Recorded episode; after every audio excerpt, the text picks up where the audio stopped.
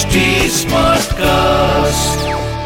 आप सुन रहे हैं एच डी स्मार्ट कास्ट और ये है fever F M production. Mahabharat के युद्ध में आज अर्जुन तथा कर्ण आमने सामने थे। एक दूसरे को मार डालने का प्रयास चल रहा था। सहसा कौरवों की प्रेरणा से कर्ण पूरी शक्ति लगाकर लगातार बाणों की वर्षा करने लगा। यह देख अर्जुन क्रोध से जल उठे। उन्होंने अनेक दमकते हुए बाण मारकर कर्ण के मर्म स्थानों को बींध डाला। इससे उसे बड़ी पीड़ा हुई। वह विचलित हो उठा, किंतु किसी तरह धैर्य धारण कर रणभूमि में डटा रहा। इतना ही नहीं, दुर्योधन को अपने जिन दो हजार कौरव वीरों पर बड़ा गर्व था, उन्हें भी अर्जुन ने रथ, घोड़े और सारथी सहित मौत के मुख में पहुंचा दिया। शेष बचे हुए कौरव वीर भयभीत होकर धनुष से छोड़ा हुआ बाण जहां तक ना पहुंच सके उतनी दूरी पर जाकर खड़े हो गए। कर्ण अकेला रह गया। उसने परशुराम जी से प्राप्त अथर्वण अस्त्र का प्रयोग करके अर्जुन के अस्त्रों को शांत कर दिया। अर्जुन और कर्ण आमने सामने थे। युद्ध करते समय वीरता, अस्त्र संचालन, माया बल तथा पुरुषार्थ में कभी सूतपुत्र कर्ण आगे बढ़ जाता तो कभी अर्जुन। दोनों एक दूसरे पर तीव्र गति से प्रहार कर रहे थे। जो लोग युद्ध देख रहे थे वे दोनों की प्रशंसा अपने अपने अनुसार कर रहे थे। युद्ध करते करते कर्ण जब किसी भी तरह अर्जुन से बढ़कर पराक्रम ना दिखा सका तो उसे अपने सर्प मुख बाण की याद आई।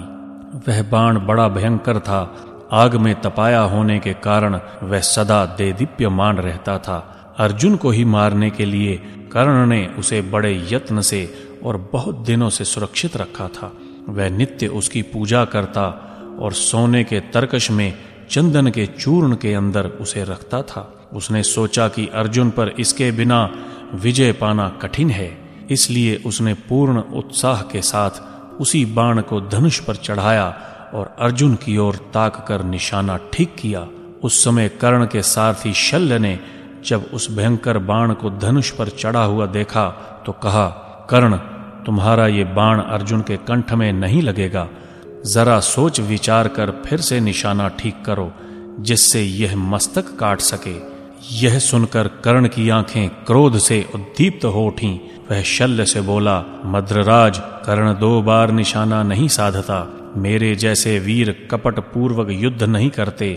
यह कहकर कर्ण ने जिस सर्प मुख बाण की वर्षों से पूजा की थी उस बाण को अर्जुन की ओर छोड़ दिया और अर्जुन का तिरस्कार करते हुए उच्च स्वर में कहा, अर्जुन, अब तू मारा गया।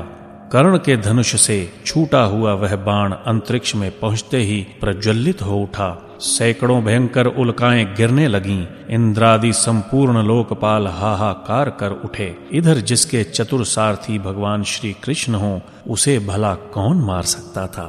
श्री कृष्ण ने युद्ध स्थल में खेल सा करते हुए अर्जुन के रथ को तुरंत ही पैर से दबाकर उसके पहियों का कुछ भाग पृथ्वी में धंसा दिया। घोड़ों को भी जरा सा झुका दिया।